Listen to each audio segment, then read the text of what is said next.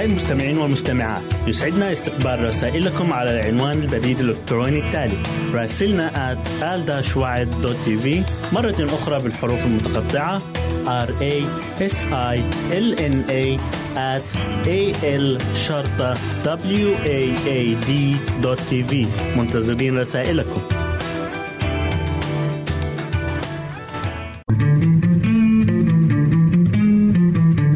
أنتم تستمعون إلى إذاعة صوت الوعد.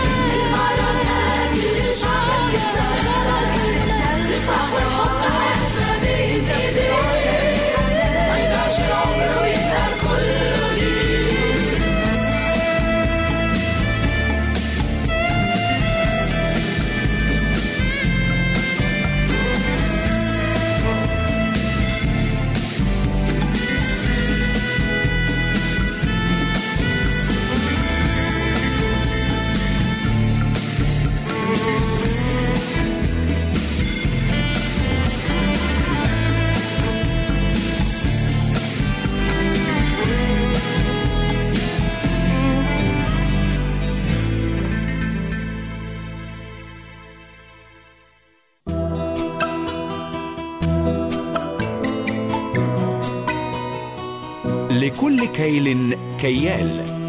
فالطعام غذاء الجسد والفكر طاقة العقل والعزيمة وقود الإرادة.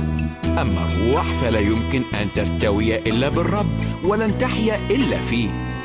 فالعين لا تشبع من النظر والأذن لا تمتلئ من السمع. وروعة الإنسان أنه على صورته. ففي حياة كل منا فراغ على صورة الله لن يملأه سواه. لذا يتساءل موسى أليس هو أباك ومقتنيك؟ هو عملك وأنشأك؟ ويقول سليمان النفس الشبعانة تدوس العسل وللنفس الجائعة كل مر حلو.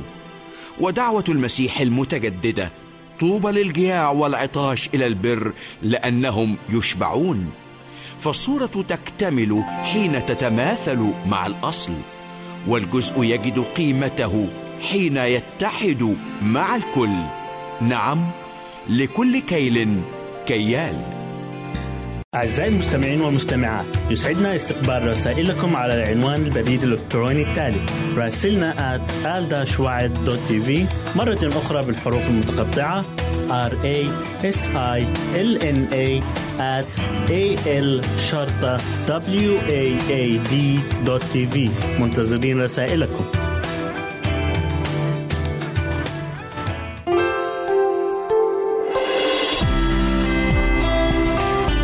هنا إذاعة صوت الوعد. لكي يكون الوعد من نصيبك. يمكنك استماع وتحميل برامجنا من موقعنا على الإنترنت www.awr.org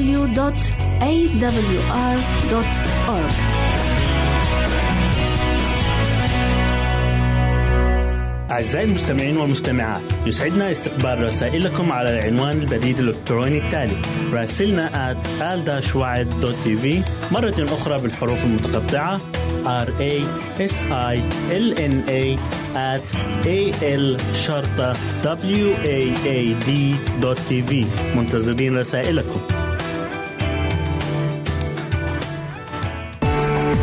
إذا أردت دراسة الكتاب المقدس يمكنك الكتابة إلينا على عنواننا وستحصل على هدية قيمة بعد انتهائك من الدراسة.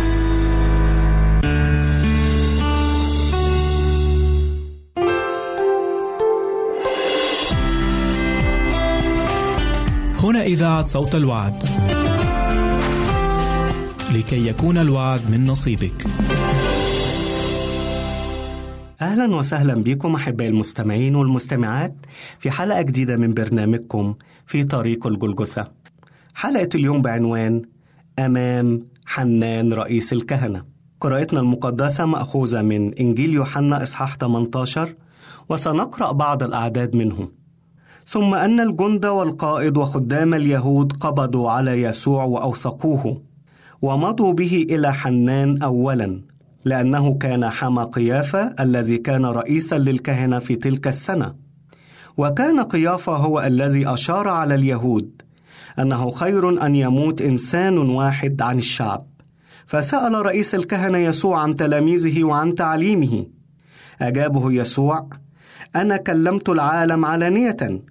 أنا علمت كل حين في المجمع وفي الهيكل حيث يجتمع اليهود دائما وفي الخفاء لم أتكلم بشيء. لماذا تسألني أنا؟ اسأل الذين قد سمعوا ماذا كلمتهم هوذا هؤلاء يعرفون ماذا قلت أنا ولما قال هذا لطم يسوع واحد من الخدام كان واقفا قائلا أهكذا تجاوب رئيس الكهنة؟ أجابه يسوع إن كنت قد تكلمت رديئا فاشهد على الرديء وإن حسنا فلماذا تضربني؟ وكان حنان قد أرسله موثقا إلى قيافة رئيس الكهنة. النهاردة أحبائي هنتكلم في رحلة طريق الجلجسة عن بداية محاكمة الرب يسوع اللي انقسمت إلى قسمين رئيسيين الجزء الأول بنسميها المحاكمة الدينية والجزء الثاني بنسميها المحاكمة المدنية. المحاكمة الدينية هي اللي تمت أمام رؤساء الدين اليهود والمحاكمة المدنية هي اللي تمت أمام السلطة القضائية الرومانية أو الوالي الروماني. هنيجي نتكلم في الأول عن المحاكمة الدينية. والمحاكمة الدينية انقسمت إلى ثلاث مراحل. المرحلة الأولى هنتكلم عنها اليوم بنعمة الرب وهي الوقوف أمام حنان رئيس الكهنة. حنان ما كانش هو رئيس الكهنة في هذه السنة. وده اللي إحنا بنفهمه من يوحنا 18 وعدد 13 إن قيافة كان هو رئيس الكهنة لأن الرومان كانوا بيستغلوا المنصب الرفيع دوا وكانوا بيغيروا رئيس الكهنة بصفة مستمرة. مش زي ما كان الكتاب المقدس واضع إن رئيس الكهنة بيفضل في منصبه إلى طول الحياة إلى ساعة الممات. كان الوضع ده يوم الخميس مساء بعد ما قبضوا على الرب يسوع في بستان جثيماني هرب التلاميذ وشفاء ملخس بعد كده أوثقوه وأول جزء في المحاكمة كان أنه أخدوا السيد المسيح ودوه عند حنان مين هو حنان؟ وإيه علاقته بمحاكمة المسيح؟ كل اللي الكتاب بيقوله عن حنان أنه هو حمى قيافة رئيس الكهنة ولكن التاريخ بيقول لنا مين هو حنان. حنان كان رئيس كهنة سابق لمدة تسع سنوات وكان ليه ثلاث أبناء هم كمان كانوا رؤساء كهنة خلفا له. حتى السوق اللي كان موجود في الهيكل اللي هو كان في رواق الأمم كان بيعرف بسوق حنان. وده معناها إن هو كان راجل معروف جدا جدا بثرائه وإنه كان شغال في التجارة في الشعب. واشتهر حنان في وسط اليهود. وزي ما بيقول يوسيفوس المؤرخ اليهودي إن الشعب كان بيكرهه جدا جدا لأجل جشعه ولأجل ثرائه الفاحش اللي خده من التجارة في الهيكل. ليه وقف يسوع قدام حنان؟ لأن حنان هو حمى قيافة زي ما قلنا وكان قيافة بيحاول إن هو يرد الجميل إلى حماه اللي هو حنان عشان خلاه رئيس كهنة وبالشكل ده بيديله الإكرام قول لي أعمل إيه مع هذا المتهم افحصه أنت في الأول بحيث إن أنت تلاقي له علة أقدر إن أنا أموته بيها. وهنا بنلاقي إن حنان كان الإيد الخفية اللي كانت بتدبر كل الأمور ضد يسوع وبالأصح كان بيدبر كل الأمور اللي بتشمل في الهيكل. حنان كان عايز يرد الصعصعين للسيد المسيح. ليه؟ فاكرين لما جه السيد المسيح من أيام قليلة وطرد الباعة من الهيكل ضرب يسوع بهذا الشكل مصالح حنان في مقتل لأن هو طرد الباعة طرد الصيارفة اللي كانوا أساسا مصدر دخل وثراء لحنان. فأراد حنان إن هو ينتقم من هذا الإنسان. وتعالوا نشوف الحوار اللي دار في المحاكمة اللي, اللي تمت بين حنان وبين الرب يسوع. في البداية حنان بيسأل يسوع عن مين هم تلاميذه وما هي تعاليمه والسؤال خبيث ليه؟ عايز يوقعه في أي مشكلة عايز ياخد منه أي معلومة يقدر من خلال المعلومة دي إن هو يدين يسوع قدام السلطة المدنية اللي هو السلطة الرومانية والرب يسوع يرفض الإجابة على هذا السؤال ويقول له بتسألني أنا ليه؟ اسأل اللي سمعوني لأن أنا ما اتكلمتش في الخفاء. أنا كنت لما بعلم بعلم في الهيكل اللي مزدحم بالناس اللي مليان من العابدين. فليه بتسألني أنا؟ هنا أحيانا إحنا بنستغرب من رد السيد المسيح. بنفتكر إن دي خشونة في الرد لكن لأ. إحنا لو عرفنا القانون اليهودي هنعرف إن السيد المسيح كان بيتكلم بكل حزم مع حنان لأن حنان كان بيتصرف غلط. إزاي كان بيتصرف غلط؟ أول شيء القانون منع إن القاضي اللي بيحقق في أي قضية عقوبتها الموت إن هو يسأل أسئلة توقع المتهم في مشكلة تستقضي القتل. كان لازم يسأل الشهود ما يسألش المتهم. المتهم لا يسأل. ولو قال المتهم أي كلمة تكون نتيجتها إن هو يدان تكون النتيجة إن المحاكمة نفسها تكون باطلة. وكأن السيد المسيح بيقول لحنان إيه؟ بيقول له يا حنان اتصرف بالطريق القانوني الصح. أنت بتسألني وأنت بتتهمني ما تسألنيش أنا. اتبع القانون الصائب واسأل الشهود. الشهود هم اللي هيقولوا لك. إذا أنا قلت لك شيء غلط أو شيء صح يجي بعد كده. تسلسل القصة بيقول إن في هذا الجزء من المحاكمة إن في خادم كان واقف أول ما سمع إجابة يسوع جه ولطمه على وجهه وبيقول له أبي هذه الطريقة تجاوب رئيس الكهنة؟ أنت مين أنت؟ وكأن الخادم بيقول له إيه؟ بيقول له أنت ما تنساش نفسك ده أنت من عامة الشعب. هتعلم رئيس الكهنة ماذا يفعل أو ما لا يفعل. وكأنه بيستكتر على يسوع إن هو يوجه رئيس الكهنة التوجيه المظبوط في المحاكمة. وبنلاقي رد السيد المسيح على هذا العبد. بيقول له دقيقة هنا لو أنا قلت غلط لو أنا قلت حاجة غير متفقة مع القانون قل لي عليها ولو أنا قلت صح واللي أنا بقوله هو مجرى القانون الصح أو مجرى العدالة الصحيحة فلماذا تلطمني؟ وبعد كده الكتاب بيقول إن هم خدوا يسوع أوثقوه وودوه بعد كده لمين؟ لقيافة عشان يكمل المحاكمة. إيه اللي نقدر نتعلمه؟ اللي نقدر نتعلمه ان المحاكمة الأولى أمام السلطة الدينية اليهودية. أول شيء نقدر نخلي بالنا منه إن بالرغم إن حنان كان رئيس كهنة ولكن للأسف الشديد ده لم يضمن له إن هو يكون من المخلصين. مش ضمان لأي حد فينا إنه كام سنة قعد يصلي إنه بيعمل الفرائض والشعائر بشكل صحيح. أو إنه هو ياخد امتيازات روحية. ده لا يعطي الضمان لأحد أحبائي بالخلاص. الخلاص لا يأتي نتيجة الوراثة. الخلاص لا يأتي نتيجة اعتناق دين معين. الخلاص لا يأتي نتيجة ممارسة الشعائر والطقوس والفرائض. الخلاص لا يأتي إلا عن طريق الرب يسوع. الخلاص لا يأتي إلا للقلب المتواضع. الخلاص لا يأتي إلا للنفس المنسحقة. الخلاص لا يأتي إلا من عند الله.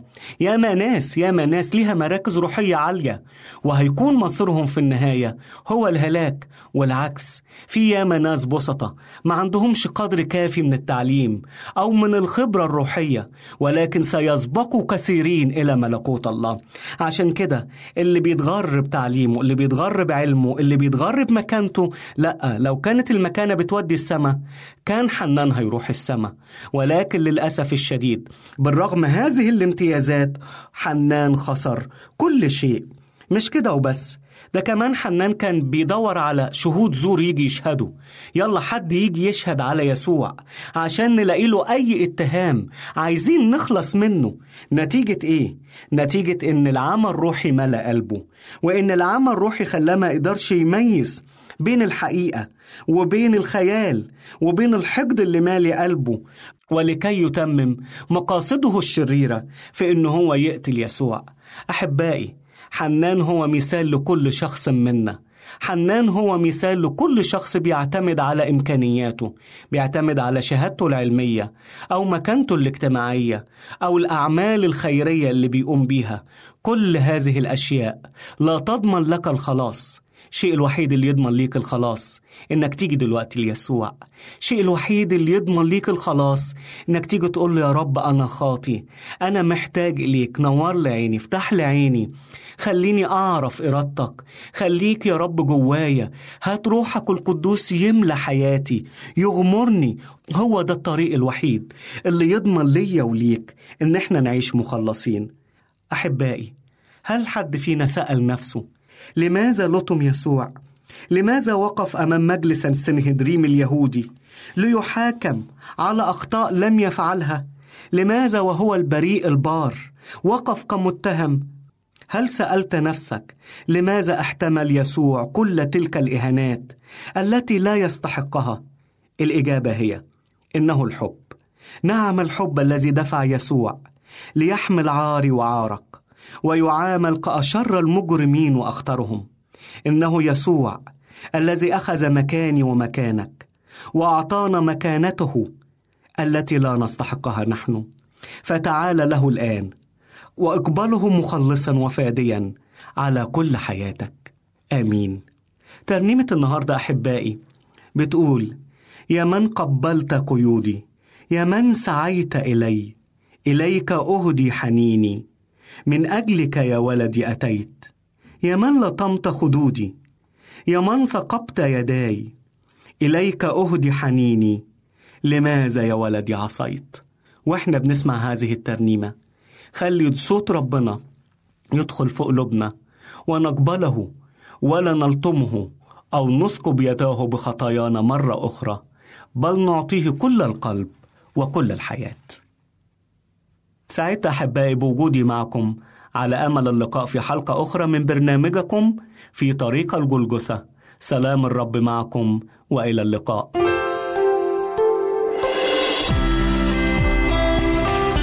هنا إذاعة صوت الوعد. لكي يكون الوعد من نصيبك. يمكنك استماع وتحميل برامجنا من موقعنا على الإنترنت www.awr.org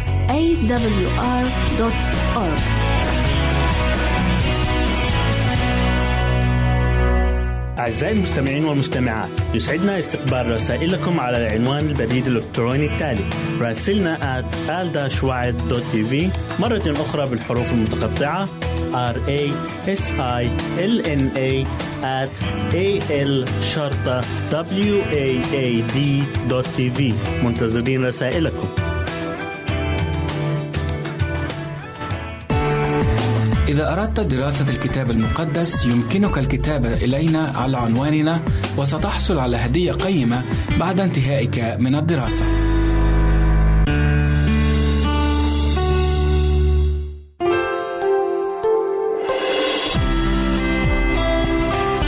هنا إذاعة صوت الوعد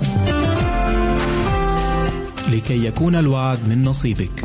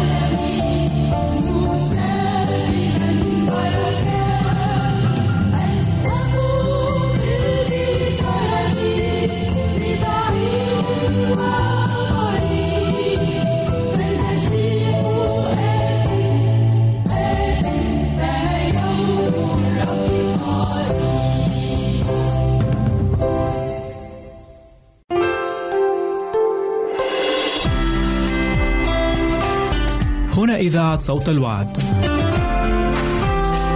لكي يكون الوعد من نصيبك. يمكنك استماع وتحميل برامجنا من موقعنا على الإنترنت www.awr.org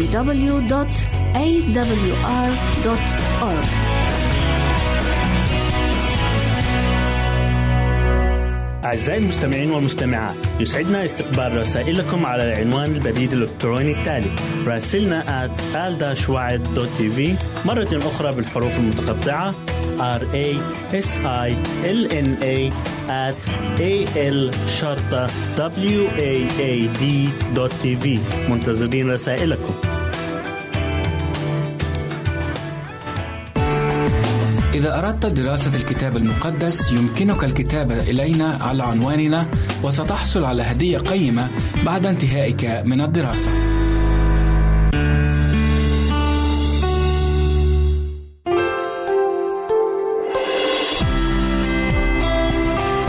هنا إذاعة صوت الوعد. لكي يكون الوعد من نصيبك. عزيزي المستمع، أهلا ومرحبا بك في حلقة جديدة من برنامج سفراء للمسيح. ما أسعد الحياة حينما يعيش الفرد في وسط أحبائه وأصدقائه، فينعم بمحبتهم وعطفهم.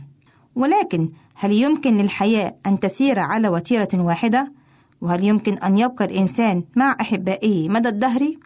لذلك حلقة اليوم بعنوان فراق ولقاء ابقوا معنا لو أمعنا النظر في مجتمعنا الذي نعيش فيه. لوجدنا أن بعض الناس يودعون أشخاصا والبعض الآخر يستقبلون أشخاصا.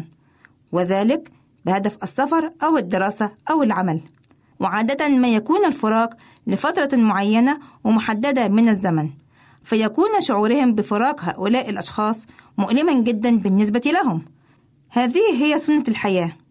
ولكننا نجد أن من أصعب وأشد لحظات الفراق هي تلك اللحظات التي يفارق فيها الإنسان أصدقائه أو أحبائه للأبد وذلك في لحظة الموت. في هذه الفترة بالذات يكون الإنسان في أشد الحاجة إلى كلمات التعزية والمواساة أكثر من أي وقت آخر. يروي لنا الكتاب المقدس في إنجيل لوقا والأصحاح السابع قصة عن امرأة أرملة. كان لها ابن وحيد وكان هذا الابن هو أعز إنسان لديها في الحياة. وذات يوم مات هذا الابن الحبيب. فتحطم قلب هذه المرأة الأرملة فبكته بكل حسرة وبكل ألم. وبينما كان الناس يشيعون هذا الابن إلى مسواه الأخير لكي يدفن كانت هذه المرأة تبكي وتنتحب بمرارة وألم شديدين على ابنها الغالي الذي فقدته بالموت. في تلك اللحظة كان يمر السيد المسيح ومعه تلاميذه فرأى هذا المشهد المؤلم والمحزن. وأيضا ورأى أيضا الجمع الكثير الحزين الذي كان يسير بموكب هذه الجنازة المحزنة. لقد رأى السيد المسيح منظر الأم الأرملة الحزينة وهي تنتحب بمرارة على ولدها المتوفي. فتحنن عليها السيد المسيح وحاول أن يعزيها. فقال لها لا تبكي. ثم تقدم ولمس النعش. فوقف الحاملون. فقال أيها الشاب لك أقول قم. فجلس الميت وابتدأ يتكلم. فدفعه إلى أمه فأخذ الجميع خوفا ومجدوا الله قائلين قد قام فينا نبي عظيم وافتقد الله شعبه وخرج هذا الخبر عنه في كل اليهودية وفي جميع القرى المحيطة. إنجيل لوقا أصح 7 عدد 13 ل 16 عندما نتأمل في هذه القصة نلاحظ حال هذه المرأة الحزينة.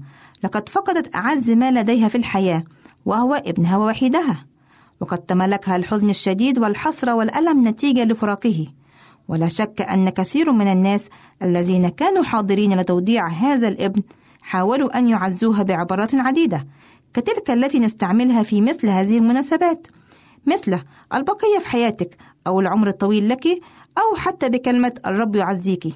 لكن بالرغم من هذه العبارات المعزية جدا إلا أنها لم تخفف من حدة الصدمة على هذه الأرملة الحزينة. في تلك اللحظة القاسية برز من بين الجمع شخص يختلف عن بقية الأشخاص. يختلف في شخصيته وفي قدرته وفي عظمته وفي قوة حنانه ومحبته.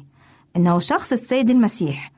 لقد استطاع بواسطة قدرته الإلهية الفائقة أن يقدم العزاء الحقيقي الذي لم تكن تحلم به هذه المرأة الحزينة.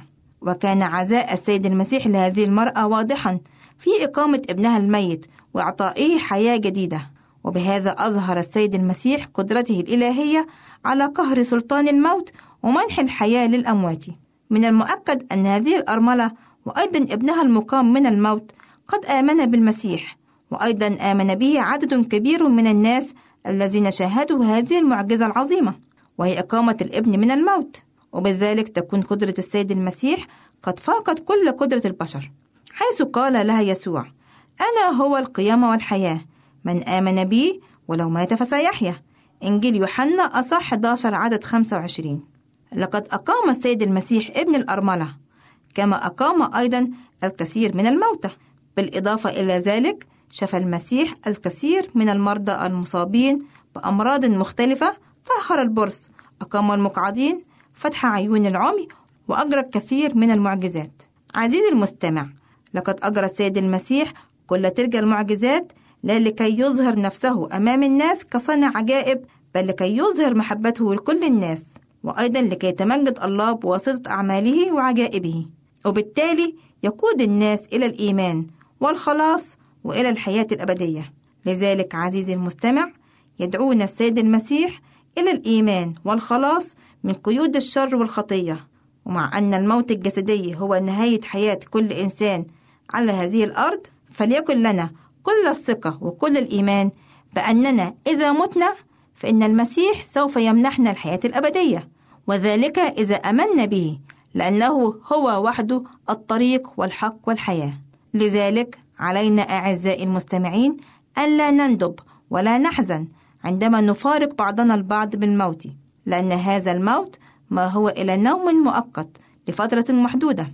وإننا بواسطة إيماننا بالسيد المسيح نستطيع الحصول على الحياة الأبدية حسب وعده لنا حيث قال السيد المسيح عن نفسه في إنجيل يوحنا أصحاح 14 عدد 19 هذه الكلمات المشجعة إني أنا حي فأنتم ستحيون لذلك على المؤمن أن لا يخاف الموت وذلك لأن المؤمن يموت على رجاء القيامة بالمسيح المخلص فيكون ذلك الفراق فراقا مؤقتا وبالتالي سوف يتبع هذا الفراق لقاء مع السيد المسيح في الملكوت وإلى اللقاء أعزائي المستمعين في حلقة جديدة من برنامج سفراء للمسيح كانت معكم في هذا اللقاء ودت المجريسي الرب معكم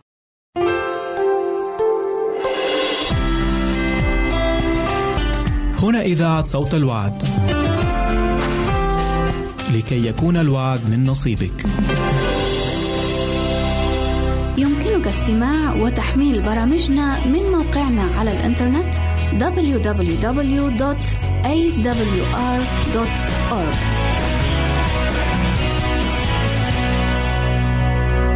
أعزائي المستمعين والمستمعات يسعدنا استقبال رسائلكم على العنوان البريد الإلكتروني التالي راسلنا at مرة أخرى بالحروف المتقطعة r a s i l n a at a l شرطة w a a d منتظرين رسائلكم.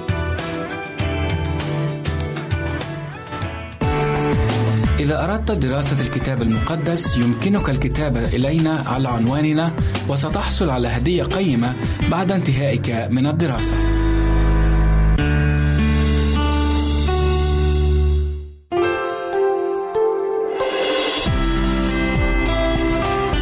هنا إذاعة صوت الوعد. لكي يكون الوعد من نصيبك.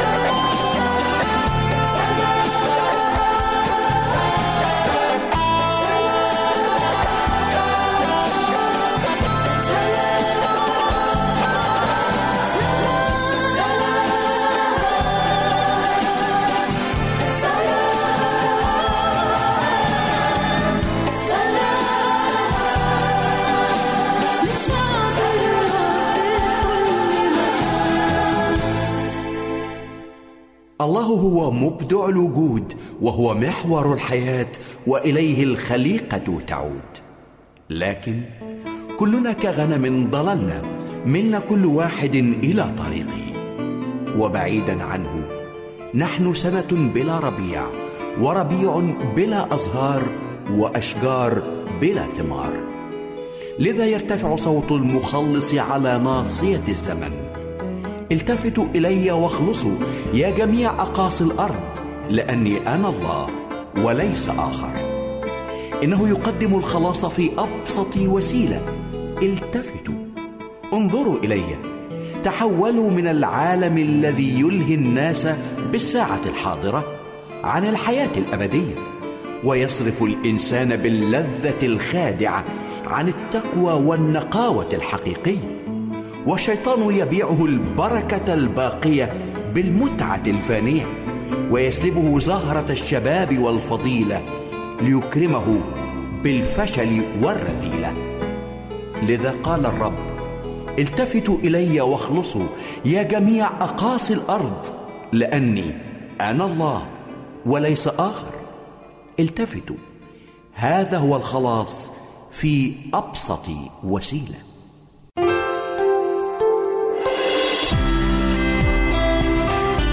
هنا إذاعة صوت الوعد.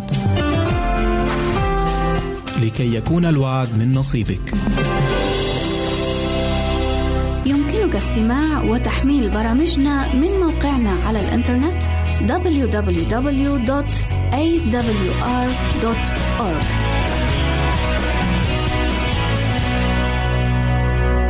أعزائي المستمعين والمستمعات يسعدنا استقبال رسائلكم على العنوان البريد الإلكتروني التالي راسلنا at مرة أخرى بالحروف المتقطعة r a s i l n a at a l شرطة w a a d tv. منتظرين رسائلكم. إذا أردت دراسة الكتاب المقدس يمكنك الكتابة إلينا على عنواننا وستحصل على هدية قيمة بعد انتهائك من الدراسة.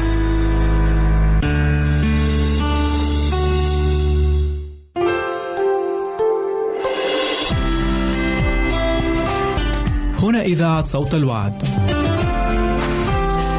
لكي يكون الوعد من نصيبك.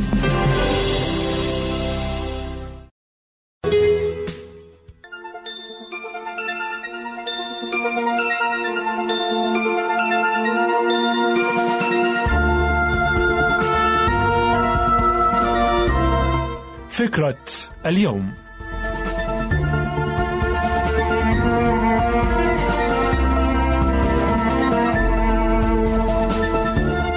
حكمة النملة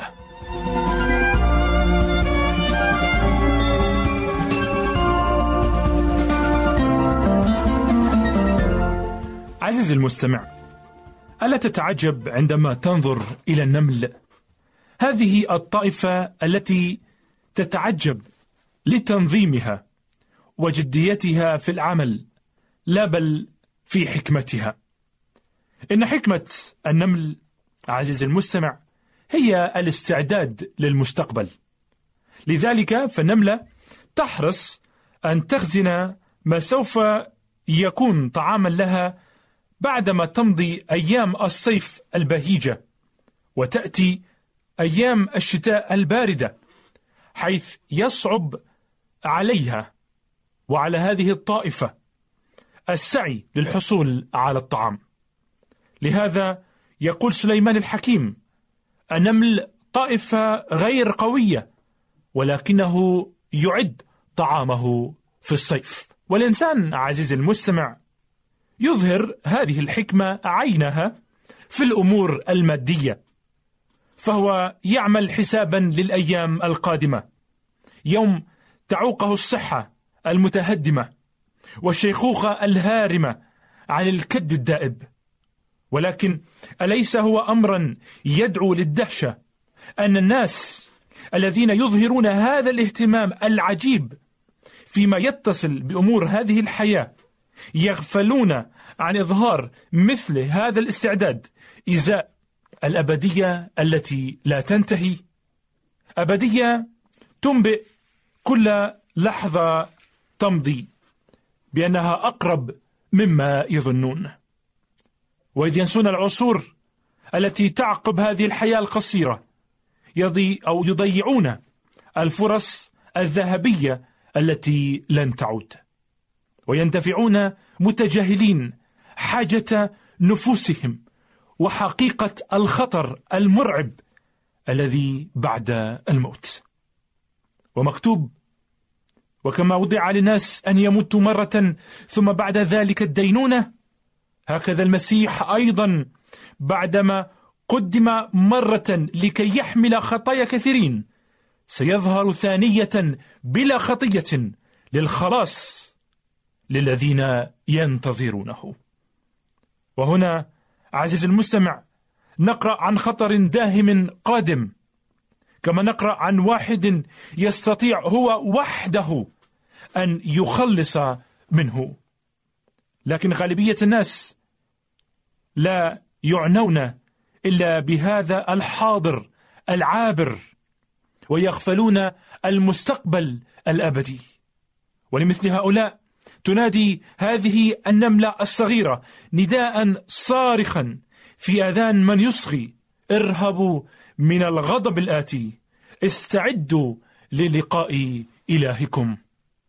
إن نملة عزيزي المستمع ما هي إلا كارز وواعظ ومرشد وخطيب عملي أيضا لأنها تعمل وتعلم بالعمل. فإذ ترفض أن تفلت من يديها ساعات الصيف الذهبية كما يفعل العابثون من الناس الذين يضيعون شبابهم دون أن يتهيأوا للأبدية. فإنها بكل أمانة تستغل الحاضر للمستقبل. عزيزي المستمع هذه دعوة لك لأن تسارع باليقظة وإلا فإنك ستستيقظ وقد فاتتك الفرصة. يوم تعلم أن أيام الاستعداد قد انتهت مفتديا الوقت لأن الأيام شريرة.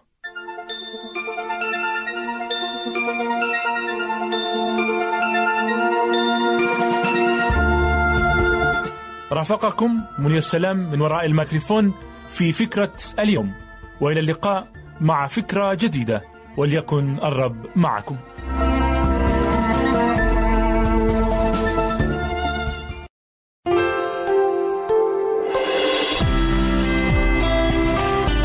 هنا إذاعة صوت الوعد.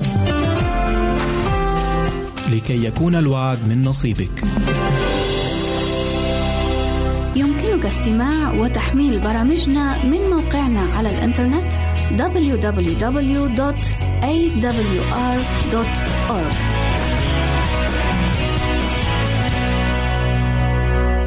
أعزائي المستمعين والمستمعات يسعدنا استقبال رسائلكم على العنوان البريد الإلكتروني التالي راسلنا at مرة أخرى بالحروف المتقطعة r a s i l n a at a l شرطة w a a d منتظرين رسائلكم. إذا أردت دراسة الكتاب المقدس يمكنك الكتابة إلينا على عنواننا وستحصل على هدية قيمة بعد انتهائك من الدراسة.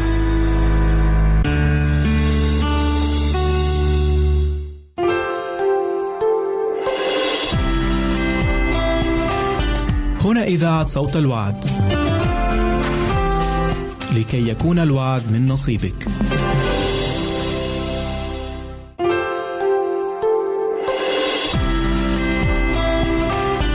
هنا إذاعة صوت الوعد. لكي يكون الوعد من نصيبك.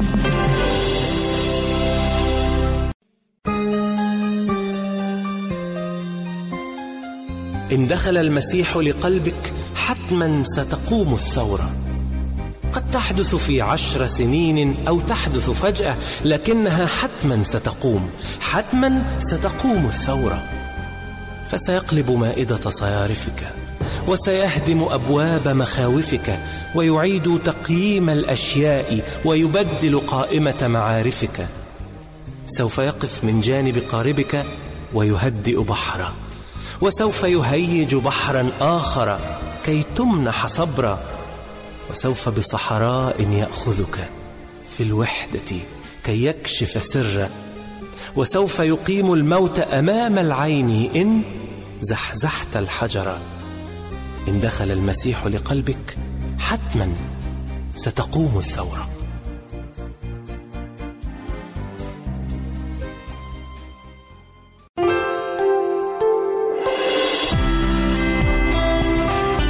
هنا إذاعة صوت الوعد. لكي يكون الوعد من نصيبك. يمكنك استماع وتحميل برامجنا من موقعنا على الإنترنت www.awr.org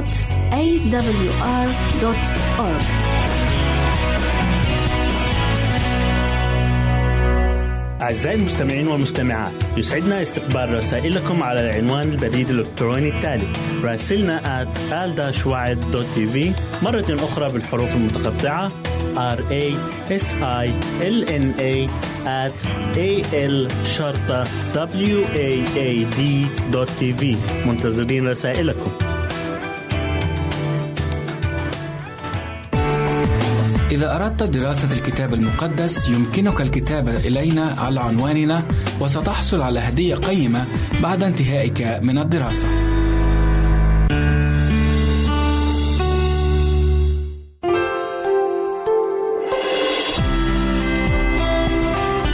هنا إذاعة صوت الوعد. لكي يكون الوعد من نصيبك.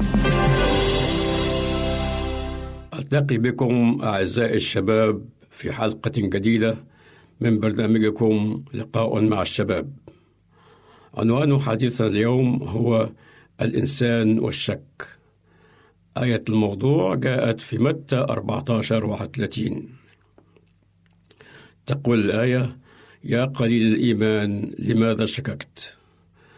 كثيرا ما يساور الإنسان الشك بين الحين والآخر.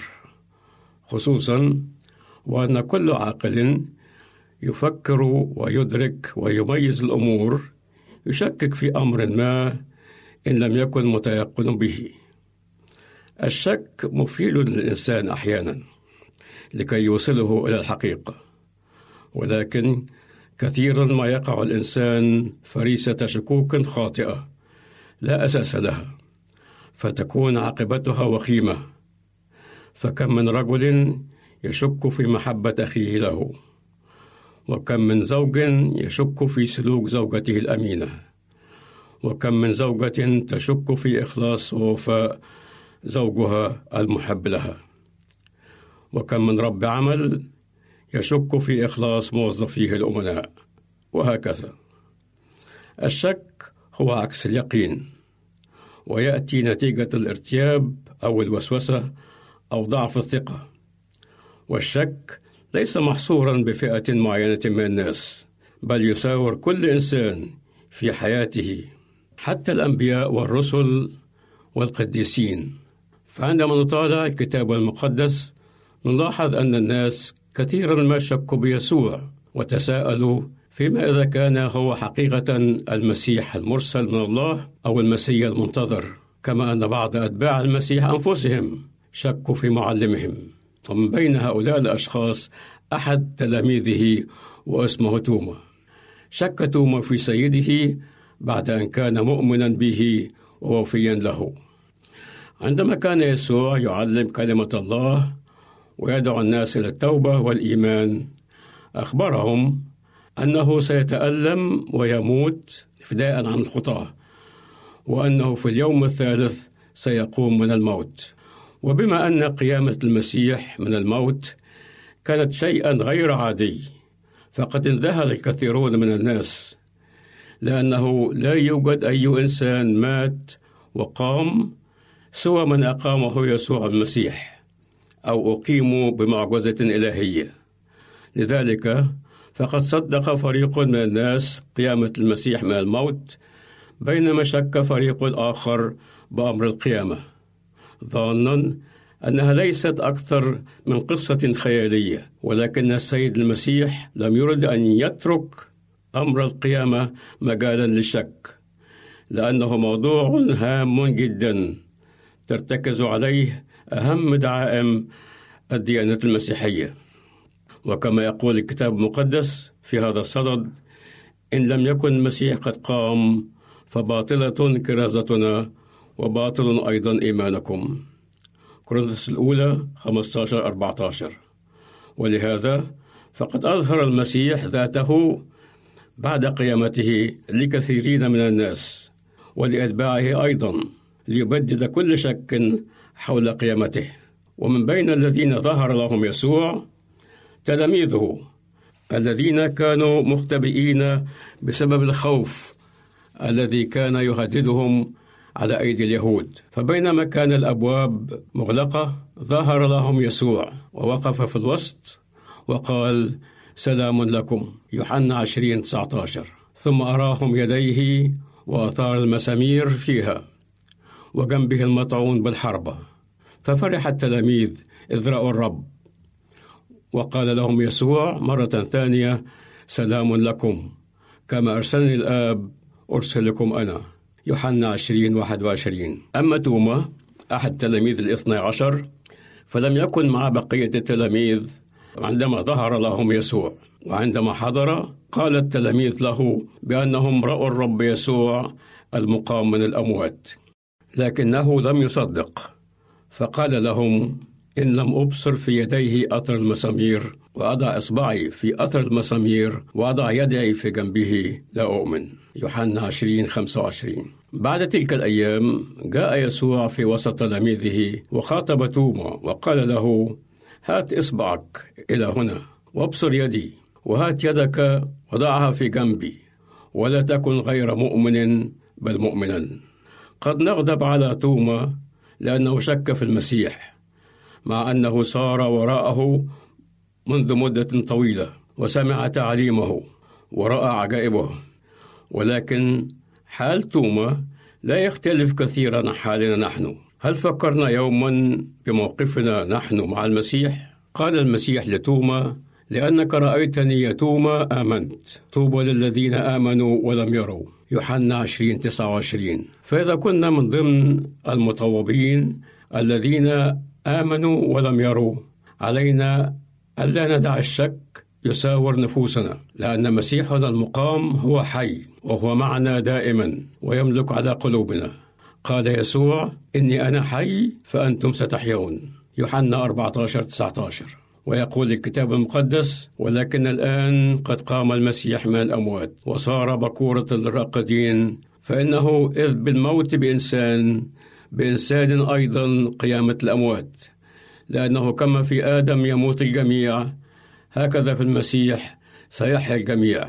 كورنثوس الأولى 15 20 ل 22 عزيزي الشاب لا تدع مجالا للشك ليفسد حياتك وعلاقتك مع الآخرين ولا سيما مع الرب يسوع المسيح مخلص حياتنا وفادي نفوسنا والرب معكم. نصلي. أيها الرب يسوع نشكرك من أجل النور الذي يشع في حياتنا إذ نقرأ كلمتك. خلصنا يا رب من الشكوك التي تفسد حياتنا. ساعدنا لكي نثق فيك مهما واجهنا من المشاكل والضيقات لنؤمن أنك موجود. وعينك ترقب أمورنا ويدك تسيطر على حياتنا سامحنا على خطايانا وشكوكنا باسم المسيح آمين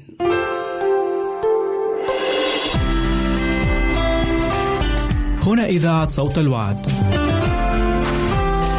لكي يكون الوعد من نصيبك. يمكنك استماع وتحميل برامجنا من موقعنا على الإنترنت www.awr.org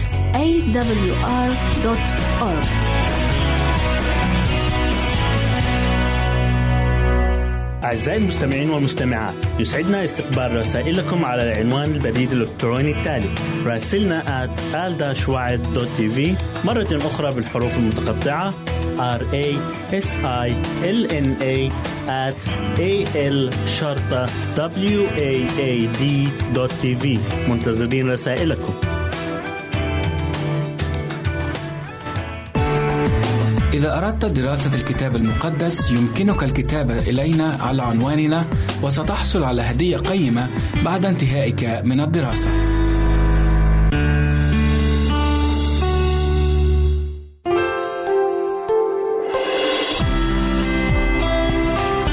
هنا إذاعة صوت الوعد. لكي يكون الوعد من نصيبك.